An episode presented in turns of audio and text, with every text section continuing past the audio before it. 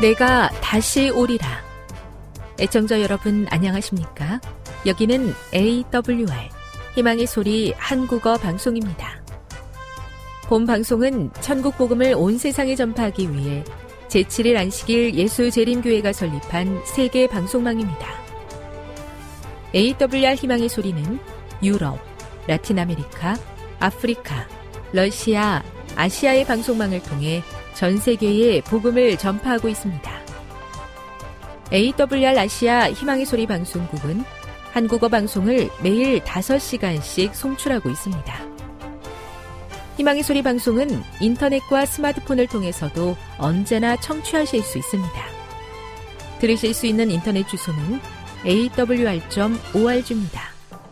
유튜브로는 awr 코리아로 검색하시면 됩니다. 이 시간 희망의 소리 한국어 방송과 함께 보람있고 유익한 시간 되시기 바랍니다. 내가 다시 오리라. 여기는 AWR 희망의 소리 한국어 방송입니다. 주파수 안내입니다.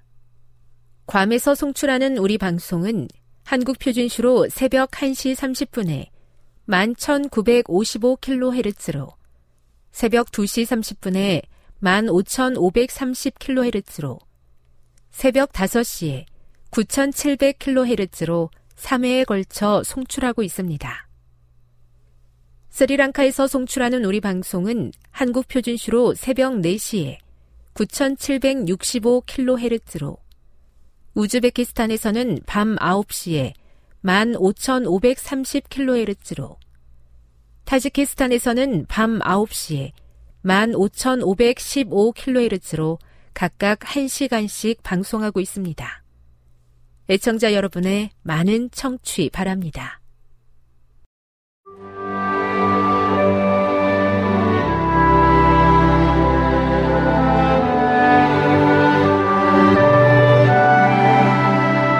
읽어주는 교과 둘째 날 10월 16일 월요일 온 세상의 축복이 되는 삶. 창세기 12장 1에서 3절을 읽어보라. 하나님이 아브람에게 주신 지시는 어떤 의미에서 선교에 대한 부르심이었는가? 하나님은 아브람에게 고향과 친척과 아버지의 집을 떠나 내게 보여줄 땅으로 가라고 하셨다. 이 모든 것은 아브라함을 이 땅에서 하나님의 신성한 목적을 이루기 위한 도구로 사용하시려는 하나님의 계획이었다. 아브라함은 주의 말씀을 따라 나아갔다. 하나님께서는 당신이 다른 사람들에게 축복이 되도록 가족과 친척, 동족을 떠나 하나님께서 당신을 위해 준비해 놓으신 곳으로 가서 주님을 섬기라고 부르실 수 있다. 다음 본문을 읽어보라. 각 본문은 하나님의 언약, 즉, 우리를 향한 그분의 약속에 대해 무엇을 말하고 있는가? 창세기 3장 15절. 내가 너로 여자와 원수가 되게 하고 내 후손도 여자의 후손과 원수가 되게 하리니 여자의 후손은 내 머리를 상하게 할 것이요 너는 그의 발꿈치를 상하게 할 것이니라 하시고 창세기 17장 19절 하나님이 이르시되 아니라 내 아내 사라가 내게 아들을 낳으리니 너는 그 이름을 이삭이라 하라.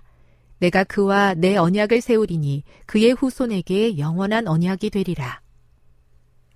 민숙이 24장 17절 내가 그를 보아도 이때의 일이 아니며 내가 그를 바라보아도 가까운 일이 아니로다. 한 별이 야곱에게서 나오며 한 규가 이스라엘에게서 일어나서 모압을 이쪽에서 저쪽까지 쳐서 무찌르고 또 셋의 자식들을 다 멸하리로다.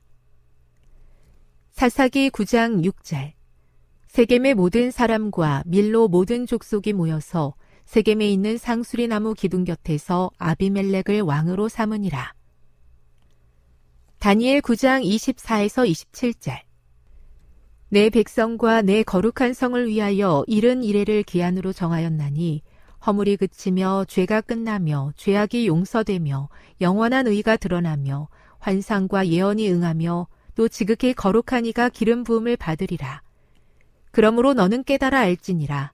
예루살렘을 중건하라는 영이 날 때부터 기름 부음을 받은 자, 곧 왕이 일어나기까지 일곱 이래와 예순 두 이래가 지날 것이요. 그 곤란한 동안에 성이 중건되어 광장과 거리가 세워질 것이며, 예순 두 이래 후에 기름 부음을 받은 자가 끊어져 없어질 것이며, 장차 한 왕의 백성이 와서 그 성읍과 성소를 무너뜨리려니와 그의 마지막은 홍수의 휩쓸림 같을 것이며 또 끝까지 전쟁이 있으리니 황폐할 것이 작정되었느니라. 그가 장차 많은 사람들과 더불어 한 이래 동안에 언약을 굳게 맺고 그가 그 이래의 절반에 제사와 예물을 금지할 것이며 또 포악하여 가증한 것이 날개를 의지하여 설 것이며 또 이미 정한 종말까지 진노가 황폐하게 하는 자에게 쏟아지리라 하였느니라 하니라.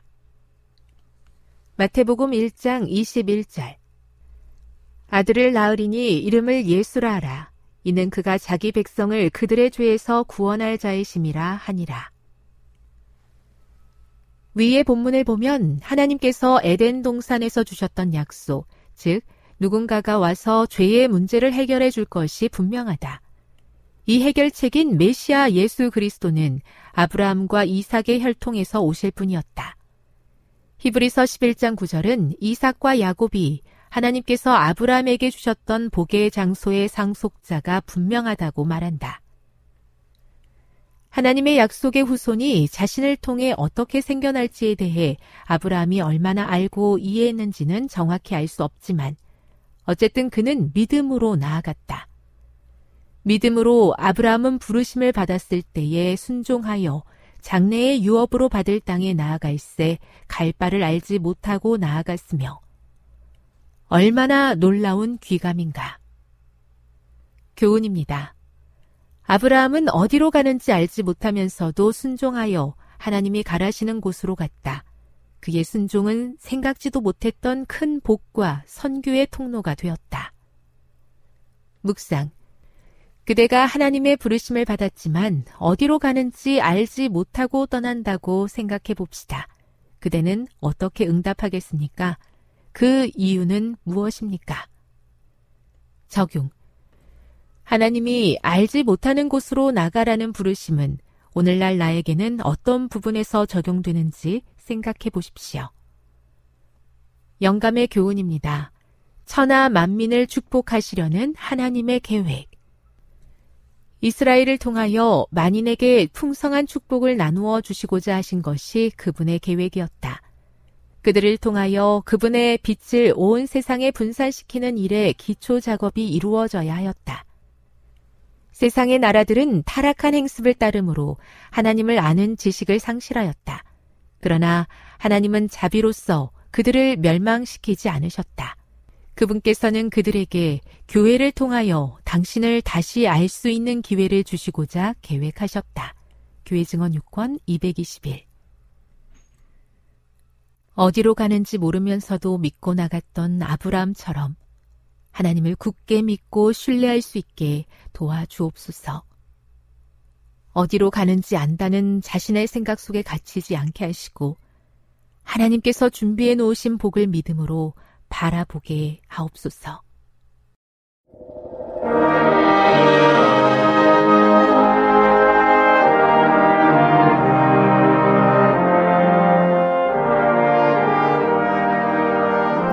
희망의 소리 청취자 여러분 안녕하십니까? 민숙이 다시 읽기 세 번째 시간입니다. 오늘은 9세대의 광야의 유혹과 실패 첫 번째로 민숙이 11장의 말씀을 나누겠습니다 이스라엘은 430년 동안 애굽에서 노예 생활을 했습니다. 이제 하나님의 구원의 부르심으로 출애굽을 했고 목적지 가난을 향해서 행진하고 있습니다.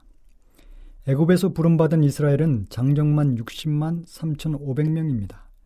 여기에 나머지 남자들, 여자들, 아이들까지 합하면 대략 200에서 300만 명은 좋게 될 거대한 숫자입니다. 그런데 그 많은 출애굽한 이스라엘 백성들 중 가나안에 입성한 사람은 여호수아와 갈렙 두 사람입니다. 출애굽 9세대가 무너진 장소는 광야입니다. 애굽의 노예였던 출애굽 1세대는 광야에서 모두 죽어야 했습니다. 출애굽한 이스라엘이 광야에서 사라진 이유는 무엇입니까? 그 근본 원인을 파악해 보고자 합니다.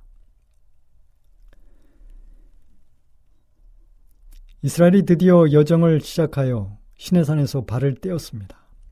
1년 남짓 머물던 곳에서 약속의 땅을 향하여 출발한 것입니다. 하지만 약속의 땅이 바로 눈앞에 펼쳐져 있는 것이 아니라 광야라는 척박한 지역을 통과해야만 하는 과정이 놓여져 있었습니다. 광야 행진을 시작하고 이스라엘 입에서 처음으로 나온 말이 악한 말로 원망하는 것이었습니다. 민수기 11장 1절에 여호와께서 들으시기에 백성이 악한 말로 원망하며 라고 하셨습니다. 그런데 그 이유도 분명하지 않습니다. 이것은 이들의 원망이 근거가 없는, 사, 없는 것이라는 사실을 강조하기 위한 의도가 담겨 있습니다.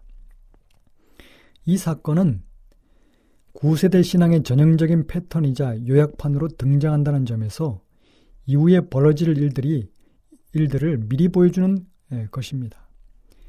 다베라 사건의 흐름은 광야 여정에서 펼쳐질 반역의 전형적인 모델입니다. 출애기 14장에서 17장까지 신해산 이전의, 이전의 광야, 3일길에서도 신해산 이후의 광야의 3일길에서처럼 동일한 불평과 원망이 있었습니다. 그러나 신해산 이전 광야의 불평은 하나님이 책망하거나 징계하지 않으셨습니다. 그 이유는 무엇입니까? 아직 신해산에서 하나님과 공식적인 언약의 관계, 하나님의 백성이 되지 않았을 뿐만이 아니고 신해산 이전의 광야에서는 실제적인 육신의 필요가 있었기 때문입니다. 먹을 것과 마실 것이 그때는 없었습니다.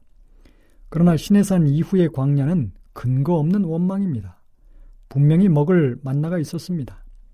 그런데 만나는 질렸다는 것입니다. 애굽 사람들이 먹고 사는 것처럼 고기를 달라는 아우성이었습니다. 이것은 필요가 아닌 탐욕, 즉 육신의 정욕이었습니다. 하나님은 징계하셔서 하나님의 불이 진의 끝을 태웠습니다. 그래서 이스라엘은 모세에게 기도를 부탁했고 모세가 하나님께 기도하자 불이 꺼졌습니다. 그리고 그곳 이름을 다베라라고 했습니다. 다베라는 불이 타다 혹은 진노가 타오르다 라는 뜻을 지니고 있습니다. 그 불은 모세의 중재로 일시적으로 꺼졌습니다. 그러나 원망과 불평이 다시 일어나면 얼마든지 다시, 다시 붙을 수 있, 있었습니다. 원망은 하부와 변두리에 있는 백성들과 이스라엘 중에 섞여 사는 무리로부터 시작이 되었습니다. 그리고 이는 점차 미리암과 아론의 비방, 각 지파 중에서 족장으로 구성된 가나안 정탐구들의 불신, 레윈 고라와 자손, 루벤 자손인 다단과 아비람의 반역, 그리고 무리바에서 반석을 친 모세의 불신으로 확산됩니다. 이는 기하학적으로 시각, 어, 시각으로 볼 때 주변에서 중앙으로 혹은 아래에서 위로 향하는 구조를 가지고 있습니다. 지금 다베라에서 여호와의 불이 진영 끝 변두리를 사르기 시작했습니다. 진영 끝에서 시작된 이, 이 징계의 불이 진영 중앙까지 태워버리면 모든 것이 끝나버리고 마는 것입니다. 다베라 사건은 신해산 이후 출애굽 9세대가 광야에서 펼칠 이야기의 전형적인 모습입니다. 그리고 9세대가 광야에서 결국 모두 진멸하리라는 선고를 받기까지 정확하게 세 가지 사건이 전개됩니다. 먹는 탐욕에서 시작된 원망은 점차 수위가 높은 반역으로 이어져 결국 노골적으로 하나님께 반역하고 불순종하여 마지막으로는 약속의 땅을 거부하는 일로 그 최악에 달하게 됩니다. 요약해 보면 민수기 11장에서 20장까지의 전체 서론이 민수기 11장 1, 1절에서 3절까지의 다베라 사건이고 출애굽한 이스라엘 9세대가 무너진 세 가지 유혹과 시험은 첫 번째 민수기 11장의 음식에 대한 탐욕이었습니다. 그것은 육신의 정욕이었습니다. 두 번째는 민수기 12장의 지위에 대한 탐욕입니다. 모세의 자리를 탐내어 권위에 도전한 명예욕이었습니다. 그래서 안목의 정욕입니다. 세 번째는 민수기 13장에서 14장까지의 인간의 왕권에 대한 탐욕입니다. 즉, 내가 하나님이 되어 내가 주인이 되어 내 마음대로 살겠다는 것입니다. 이것은 정탐꾼 사건으로 하나님의 뜻을 따르지 않고 인간의 지휘관을 세워서 애굽으로 돌아가겠다는 것, 즉 하나님의 주권과 왕권을 거부하고 인간이 왕이 되어 내 마음대로 살겠다는 것입니다. 이것은 선악과 유혹의 마지막 단계인 지혜롭게 할 만큼 탐스럽다는 이생의 자랑입니다. 여기까지 가면 돌이킬 수 없는 단계에 이르게 됩니다. 하나님은 이 단계에 이르지 않도록 경계하고 경고하고 기다리고 교육시키셨습니다. 광야에서 세 가지 유혹 중에 첫 번째 유혹이 민수기 11장에 나옵니다. 그것은 육신의 정욕, 먹는 것의 탐욕이었습니다. 민수기 11장 4절에 보면 그들 중에 섞여 사는 다른 인종들이 탐욕을 품에 이스라엘 자손도 다시 울며 이르되 누가 우리에게 고기를 주어 먹게 하랴. 탐욕의 시작은 섞여 사는 다른 인종에서 시작되었습니다. 이들은 진 변두리에 사는 사람들입니다. 이스라엘은 오직 중, 중심인 성소에서 울려 나오는 나팔 소리에 귀를 기울여야 하나님의 임재가 함께하며 결속력 있게 움직일 수 있, 있었습니다. 그러나 이스라엘이 중심에서 들려오는 하나님의 목소리가 아니라 진영 끝에서 들려오는 불량한 사람들의 불평 소리에 귀를 기울이게 되면 모든 것이 무너지고 마는 것입니다. 이들이 전염시킨 원망과 탐욕의 내용은 누가 우리에게 고기를 주어 먹게 하랴? 입니다. 문제는 만나에 대한 불만과 고기에 대한 탐욕입니다. 1년 동안 신해산 기슭에서 재상 훈련을 받으며 그들이 먹은 것은 만나였습니다. 만나는 밤에 이슬이 내릴 때 함께 내렸는데 가시와 같고 모양은 진주와 같이 생겼습니다. 그것을 아침에 거두어 갈기도 하고 찢기도 하고 삶거나 과자를 만들어 먹었습니다. 그런데 이제 만나만 1년 동안 먹었으니 질렸다는 것입니다. 고기가 먹고 싶다는 것입니다. 섞여 사는 무리의 원망은 삽시간에 온 이스라엘의 전염병처럼 퍼졌습니다. 이스라엘 이제는 이스라엘 백성이 한탄합니다.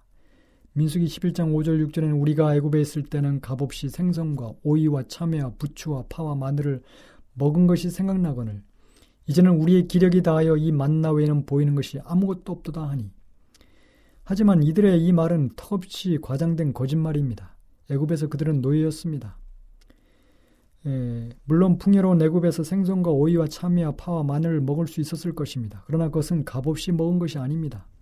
말할 수 없는 고역과 노예로서 수모의 대가로 이스라엘 애굽인들이 던져주는 것들을 겨우 얻어먹었을 뿐입니다. 거기다 하나님께서 이스라엘 백성에게 만나만 주신 것은 만나로 족하기 때문입니다. 하나님은 절대로 이스라엘의 정력을 쇠하게 하시는 분이 아닙니다. 11장 10절에 보면 백성의 온 종족이 각기 자기 장막문에서 우는 것을 모세가 들으니라. 사람들이 집 앞에 나와서 먹을 것이 없다고 매일 만나만 먹어야, 먹어야 하느냐고 우는 소리를 상상해 보십시오. 애굽에서 살 때가 더 좋았다고 불평하고 이렇게 제대로 먹여주지도 못할 거면 왜 자기들을 애굽에서 데려 나왔느냐고 따지는 모습을 생각해 보십시오. 배은망덕한 백성들에게 실망하고 뭘 고기를 내어놓으라고 덤벼드는 하이에나 같은 자들에게 에워싸워있던 모세가 너무 힘들어서 자기로서는 이 무거운 책임을 감당할 수 없노라고 하나님께 불평을 합니다.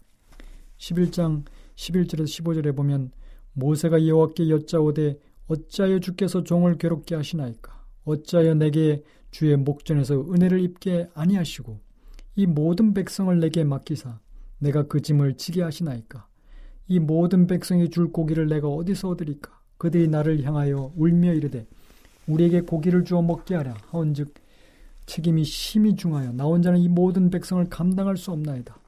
주께서 내게 이같이 행할진대 구하옵나니 내게 은혜를 베푸사 즉시 나를 죽여 내가 고난당함을 내가 보지 않게 하옵소서. 이스라엘이 누가 우리에게 고기를 주어 먹게 하랴 원망해 모세는 나는 이들의 요구를 들어줄 능력이 없다고 좌절하면서 항변합니다. 둘 다 누가 와 고기에 초점이 맞춰져 있고 누구도 할 수 없다는 것입니다. 드디어 하나님께서 이스라엘 백성의 불평과 모세의 불평을 모두 들으시고 응답하십니다. 그 해결책은 동일했습니다. 모세에게는 70인의 장로를 세워 성령을 임하게 하심으로 리더십의 책임을 분담시켜 주십니다.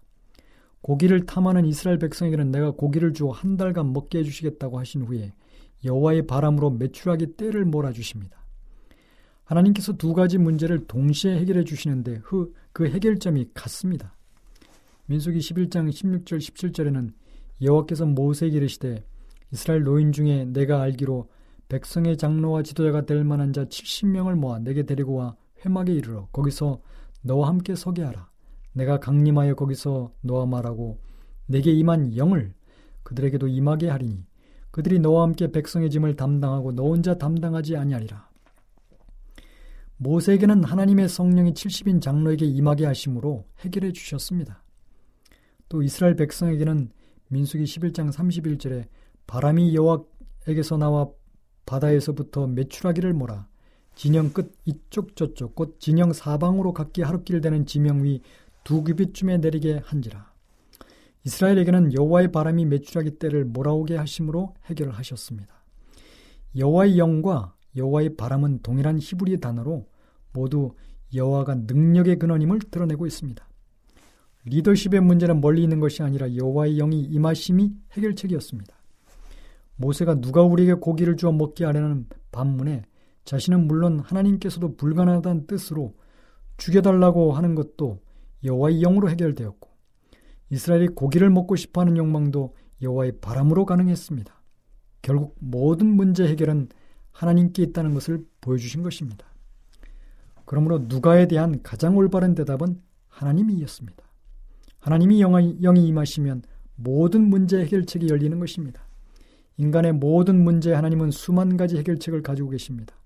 인간의 모든 인간의 문제의 열쇠는 하나님께 있습니다. 그 하나님을 바라보라는 교훈을 주고 계십니다. 그러나 탐욕의 결과에는 하나님의 징계가 따랐습니다. 왜 이스라엘의 요구가 탐욕입니까?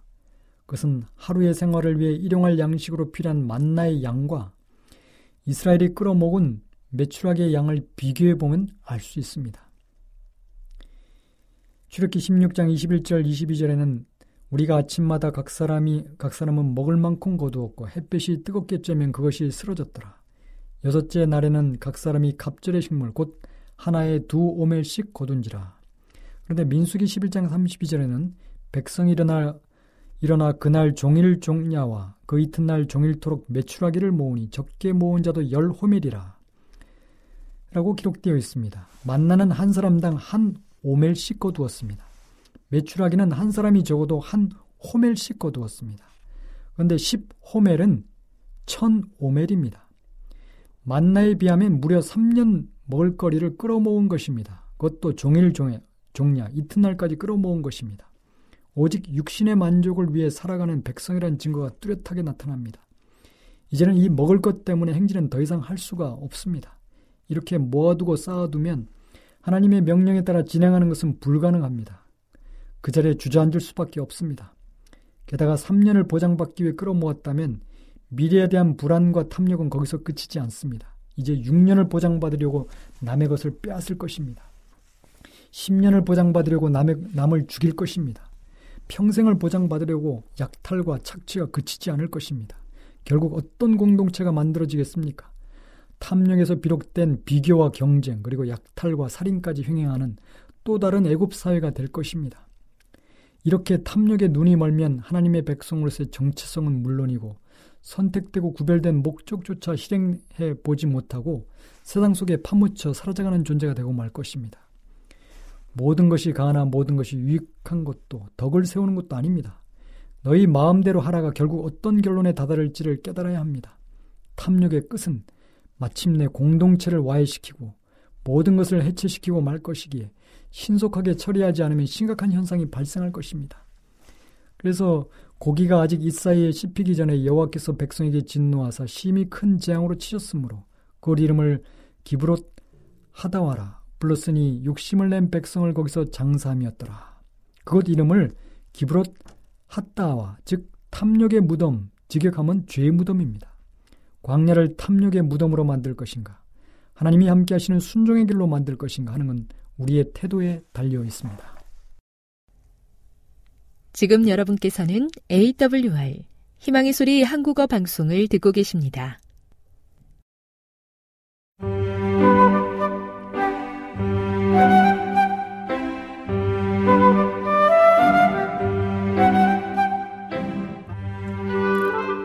늘 주님이 함께하여 주심에 감사하는 마음으로 이 시간 건강한 생활의 지혜 준비했습니다. 오늘은 세상의 책에 대해서 알아보도록 하겠습니다. 세상에는 매력적인 잘못을 담은 책들이 범람합니다.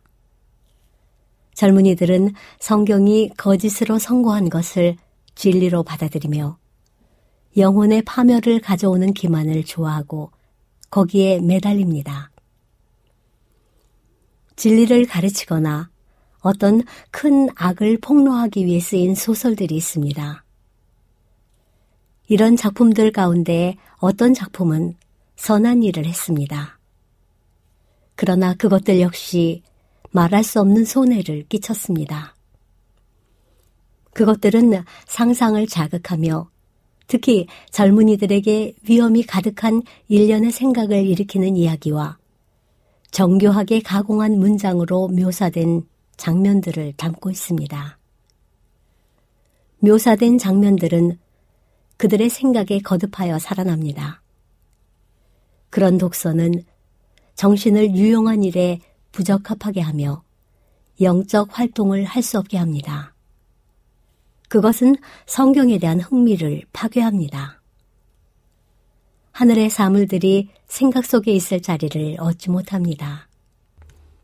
묘사된 불순한 장면의 마음이 머물 때 정욕이 일어나고 그 결과는 죄입니다.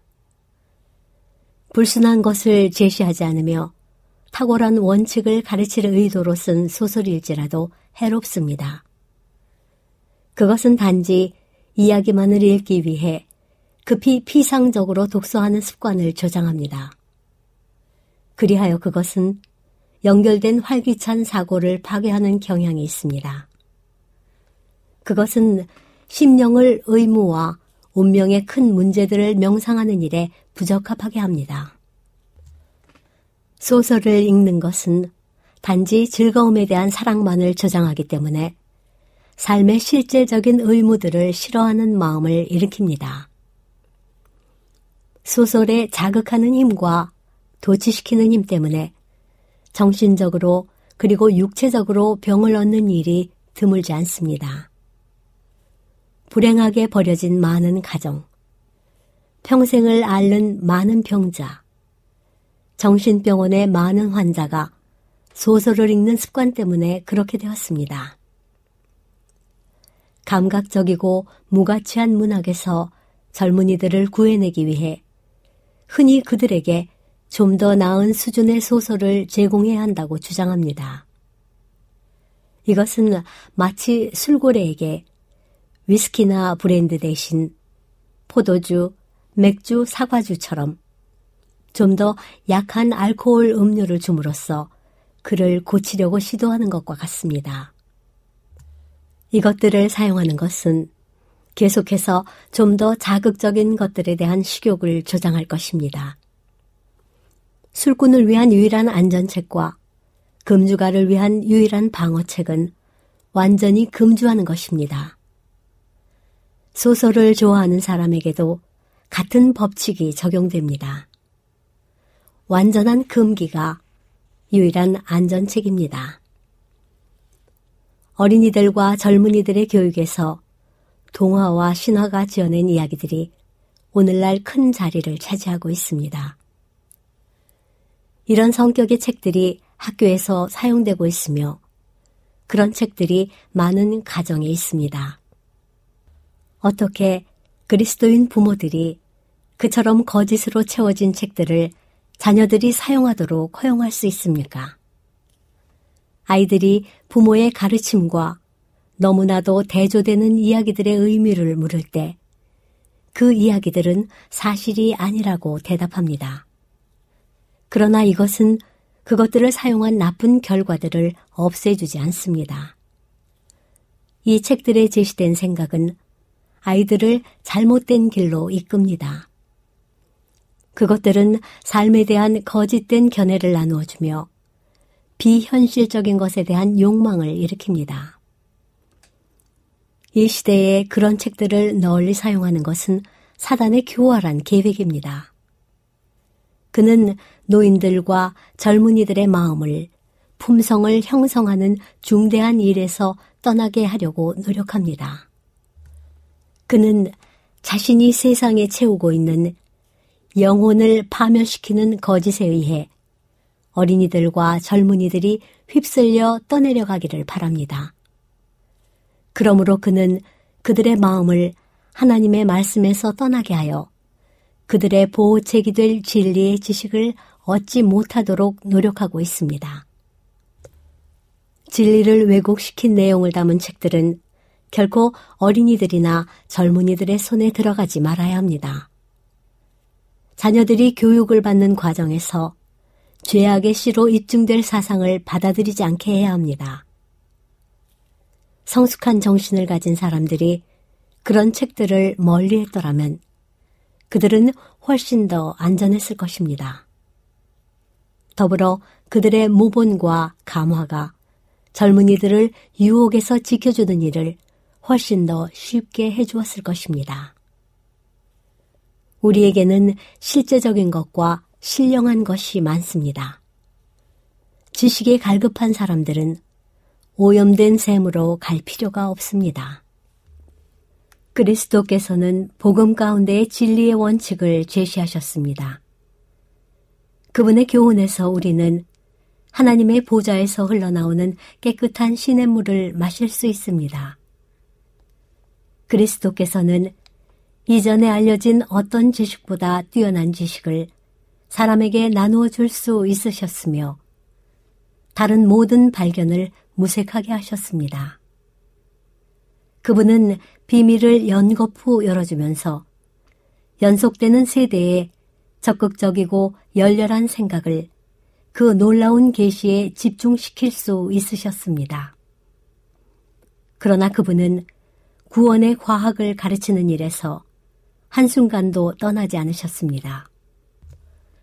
그분의 시간, 그분의 능력, 그리고 그분의 삶은 인간의 구원을 이루기 위한 수단으로 인식되고 사용되었습니다. 그분은 잃어버린 자를 찾아 구원하러 오셨으며 목적에서 이탈하지 않으셨습니다. 그분은 아무것도 그분을 목적에서 벗어나게 허용하지 않으셨습니다. 그리스도께서는 활용할 수 있는 지식만을 나누어 주셨습니다. 사람들에게 말씀하신 그분의 교훈은 실생활에서 그들이 처한 상황에 필요한 것만 다루었습니다. 그분께서는 사람들에게 여러 가지를 묻도록 허락하셨지만 결코 모든 호기심을 만족시켜주지 않으셨습니다. 그런 질문을 받을 때마다 그분은 그때를 엄숙하고 진지하고 아주 중요한 호소를 할 기회로 삼으셨습니다. 선악과 따기를 간절히 원하는 자들에게 그분은 생명나무 열매를 주셨습니다. 그들을 하나님께로 인도하는 길 외에는 모든 길이 막혀 있다는 것을 발견하였습니다. 영원한 생명의 샘 외에는 모든 샘이 막혀 있었습니다. 우리 구주께서는 어떤 사람도 당시에 라삐 학교에 가도록 장려하지 않으셨습니다. 그들의 마음이 반복되는 그들이 말하기를 혹은 그렇게 전해오기를 이라는 말에 의해 오염될 것이기 때문이었습니다. 지금까지 건강한 생활의 지혜였습니다.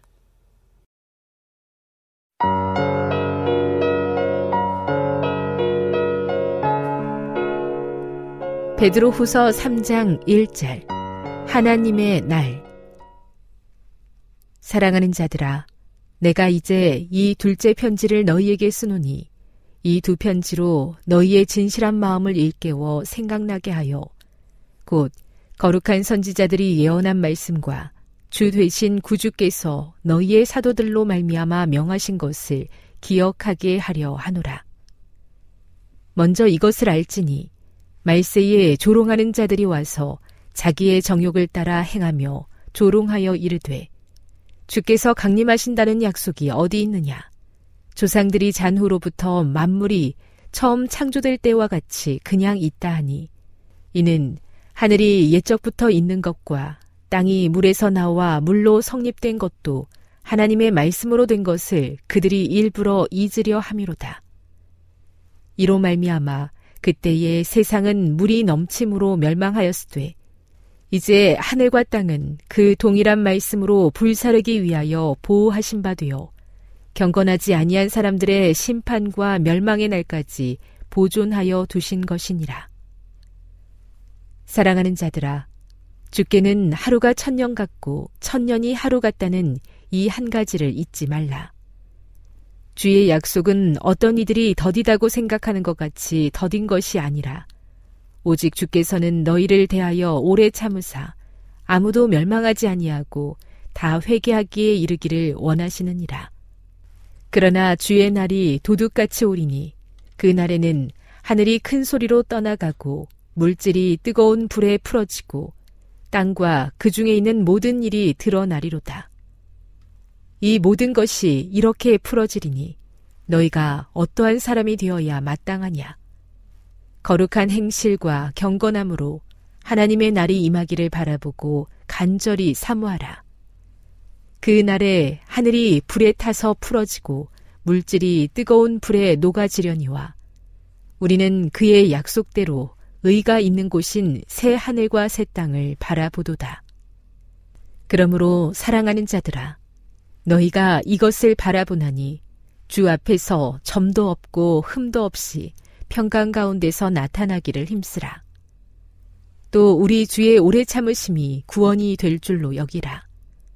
우리가 사랑하는 형제 바울도 그 받은 지혜대로 너희에게 이같이 썼고 또 그 모든 편지에도 이런 일에 관하여 말하였으되 그 중에 알기 어려운 것이 덜어 있으니 무식한 자들과 굳세지 못한 자들이 다른 성경과 같이 그것도 억지로 풀다가 스스로 멸망에 이르느니라. 그러므로 사랑하는 자들아, 너희가 이것을 미리 알았은즉 무법한 자들의 미혹에 이끌려 너희가 굳센 데서 떨어질까 삼가라. 오직 우리 주, 곧 구주 예수 그리스도의 은혜와 그를 아는 지식에서 자라가라. 영광이 이제와 영원한 날까지 그에게 있을지어다. 요한일서 1장 1절 생명의 말씀 태초부터 있는 생명의 말씀에 관하여는 우리가 들은 바요, 눈으로 본 바요, 자세히 보고 우리의 손으로 만진 바라. 이 생명이 나타내신 바 된지라. 이 영원한 생명을 우리가 보았고 증언하여 너희에게 전하노니 이는 아버지와 함께 계시다가 우리에게 나타내신 바 된 이시니라. 우리가 보고 들은 바를 너희에게도 전함은 너희로 우리와 사귐이 있게 하려 함이니 우리의 사귐은 아버지와 그의 아들 예수 그리스도와 더불어 누림이라. 우리가 이것을 쓰면 우리의 기쁨이 충만하게 하려 함이라. 하나님은 빛이시다. 우리가 그에게서 듣고 너희에게 전하는 소식은 이것이니 곧 하나님은 빛이시라. 그에게는 어둠이 조금도 없으시다는 것이니라. 만일 우리가 하나님과 사귐이 있다 하고 어둠에 행하면 거짓말을 하고 진리를 행하지 아니함이거니와 그가 빛 가운데 계신 것 같이 우리도 빛 가운데 행하면 우리가 서로 사귐이 있고 그 아들 예수의 피가 우리를 모든 죄에서 깨끗하게 하실 것이요. 만일 우리가 죄가 없다고 말하면 스스로 속이고 또 진리가 우리 속에 있지 아니할 것이요. 만일 우리가 우리 죄를 자백하면 그는 미쁘시고 의로우사 우리 죄를 사하시며 우리를 모든 불의에서 깨끗하게 하실 것이요. 만일 우리가 범죄하지 아니하였다 하면 하나님을 거짓말하는 이로 만드는 것이니 또한 그의 말씀이 우리 속에 있지 아니하니라. 요한일서 2장 1절 대언자이신 예수 그리스도 나의 자녀들아, 내가 이것을 너희에게 쓰면 너희로 죄를 범하지 않게 하려 함이라. 만일 누가 죄를 범하여도 아버지 앞에서 우리에게 대언자가 있으니 곧 의로우신 예수 그리스도시라. 그는 우리 죄를 위한 화목제물이니 우리만 위할 뿐 아니요 온 세상의 죄를 위하심이라.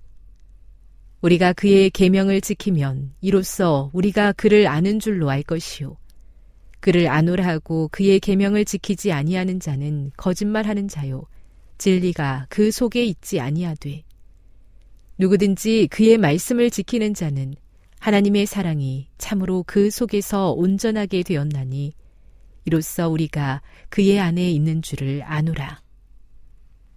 그의 안에 산다고 하는 자는 그가 행하시는 대로 자기도 행할지니라. 옛 계명과 새 계명 사랑하는 자들아 내가 새 계명을 너희에게 쓰는 것이 아니라 너희가 처음부터 가진 옛 계명이니 이 옛 계명은 너희가 들은 바 말씀이거니와 다시 내가 너희에게 새 계명을 쓰노니 그에게와 너희에게도 참된 것이라. 이는 어둠이 지나가고 참빛이 벌써 비침이니라. 빛 가운데 있다 하면서 그 형제를 미워하는 자는 지금까지 어둠에 있는 자요. 그의 형제를 사랑하는 자는 빛 가운데 거하여 자기 속에 거리낌이 없으나 그의 형제를 미워하는 자는 어둠에 있고 또 어둠에 행하며 갈 곳을 알지 못하나니 이는 그 어둠이 그의 눈을 멀게 하였습니다. 자녀들아 내가 너희에게 쓰는 것은 너희 죄가 그의 이름으로 말미암아 사함을 받았으며 아비들아 내가 너희에게 쓰는 것은 너희가 태초부터 계신 일을 알았으며 청년들아 내가 너희에게 쓰는 것은 너희가 악한 자를 이기었습니다. 아이들아 내가 너희에게 쓴 것은 너희가 아버지를 알았으며 아비들아 내가 너희에게 쓴 것은 너희가 태초부터 계신 이를 알았으며 청년들아 내가 너희에게 쓴 것은 너희가 강하고 하나님의 말씀이 너희 안에 거하시며 너희가 흉악한 자를 이기었습니다. 이 세상이나 세상에 있는 것들을 사랑하지 말라. 누구든지 세상을 사랑하면 아버지의 사랑이 그 안에 있지 아니하고 이는 세상에 있는 모든 것이 육신의 정욕과 안목의 정욕과 이생의 자랑이니 다 아버지께로부터 온 것이 아니요 세상으로부터 온 것이라. 이 세상도 그 정욕도 지나가되 오직 하나님의 뜻을 행하는 자는 영원히 거하느니라. 적그리스도와 하나님의 자녀 아이들아 지금은 마지막 때라 적그리스도가 오리라는 말을 너희가 들은 것과 같이 지금도 많은 적그리스도가 일어났으니 그러므로 우리가 마지막 때인 줄 아노라. 그들이 우리에게서 나갔으나 우리에게 속하지 아니하였나니 만일 우리에게 속하였더라면 우리와 함께 거하였으려니와 그들이 나간 것은 다 우리에게 속하지 아니함을 나타내려 함이니라. 너희는 거룩하신 자에게서 기름 부음을 받고 모든 것을 아느니라. 내가 너희에게 쓰는 것은 너희가 진리를 알지 못하기 때문이 아니라 알기 때문이요. 또 모든 거짓은 진리에서 나지 않기 때문이라. 거짓말하는 자가 누구냐?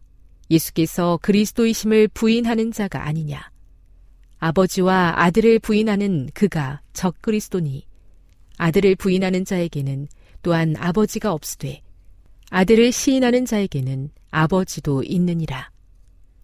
너희는 처음부터 들은 것을 너희 안에 거하게 하라. 처음부터 들은 것이 너희 안에 거하면 너희가 아들과 아버지 안에 거하리라. 그가 우리에게 약속하신 것은 이것이니 곧 영원한 생명이니라. 너희를 미혹하는 자들에 관하여 내가 이것을 너희에게 썼노라. 너희는 주께 받은 바 기름 부음이 너희 안에 거하나니 아무도 너희를 가르칠 필요가 없고 오직 그의 기름 부음이 모든 것을 너희에게 가르치며 또 참되고 거짓이 없으니 너희를 가르치신 그대로 주 안에 거하라.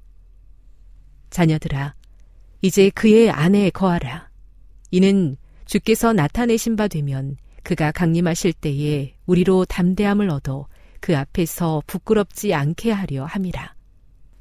너희가 그가 의로우신 줄을 알면 의를 행하는 자마다 그에게서 난 줄을 알리라.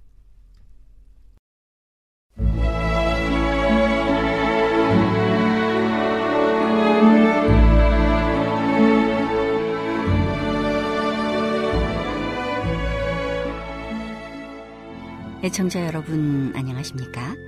명상의 오솔길의 유병숙입니다. 이 시간은 당신의 자녀들과 교회를 돌보시는 하나님의 놀라운 능력의 말씀이 담긴 엘렌지 화이처 교회 증언 1권을 함께 명상해 보겠습니다. 진리의 순종함 현 시대의 젊은이가 신앙적으로 쉽게 기울어지지 않는 이유는 그들이 받는 교육의 결함 때문이다. 자녀에게 정욕의 방종이 허용되거나 부모가 세운 규칙을 어겨도 벌을 받지 않고 지나가도록 묵인되는 것은 그들에게 주어지는 진정한 사랑이 아니다. 잔 가지가 구분대로 나무는 굽어진다. 어머니는 자녀에게 훌륭한 그리스도인 품성의 기초를 놓아주고자 노력할 때 언제나 아버지의 협력을 얻어야 한다.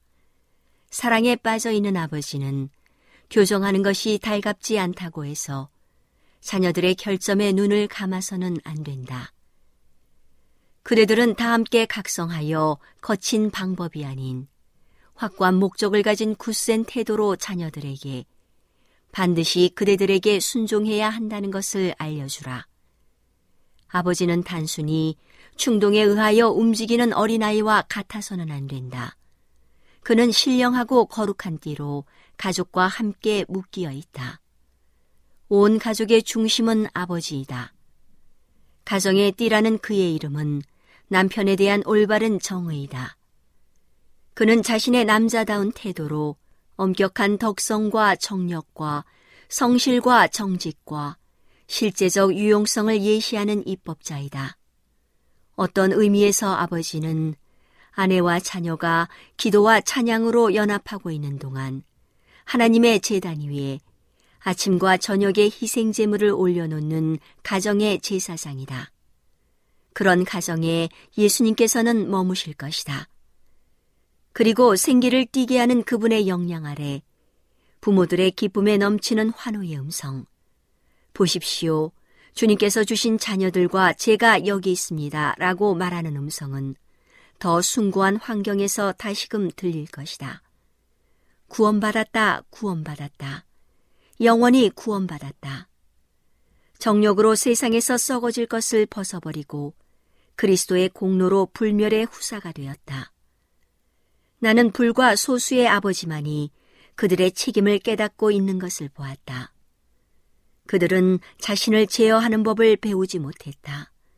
그들이 이 교훈을 배우기 전에는 자녀를 다스리는 데 있어서 빈약한 일을 하게 될 것이다. 완전한 극기는 가정의 하나의 매력으로 작용할 것이다. 이 일이 성취되면 큰 승리를 얻게 된다. 그때 그들은 자녀에게 극기를 가르치게 될 것이다. 나의 마음은 어떤 곳에 있는 교회 때문에 애가 탄다. 그곳에서 이루어져야 할 일이 있기 때문이다. 그곳에 한 백성을 갖는 것이 하나님의 계획이다. 거기에는 훌륭한 교회가 될 재료가 있다. 그러나 거친 칼날을 제거하고 질서 있게 일할 준비를 시키고 모두가 연합하되 한 마음으로 통일되게 하기 위하여 해야 할 중요한 사업이 있다. 한두 사람이 각성하여 고상한 진리의 토대 위에 더욱 굳게 서서 연합해야 할 필요를 느낄 때 다른 사람은 각성하기 위한 노력을 전혀 하려고 하지 않았던 것이 지금까지의 상황이었다.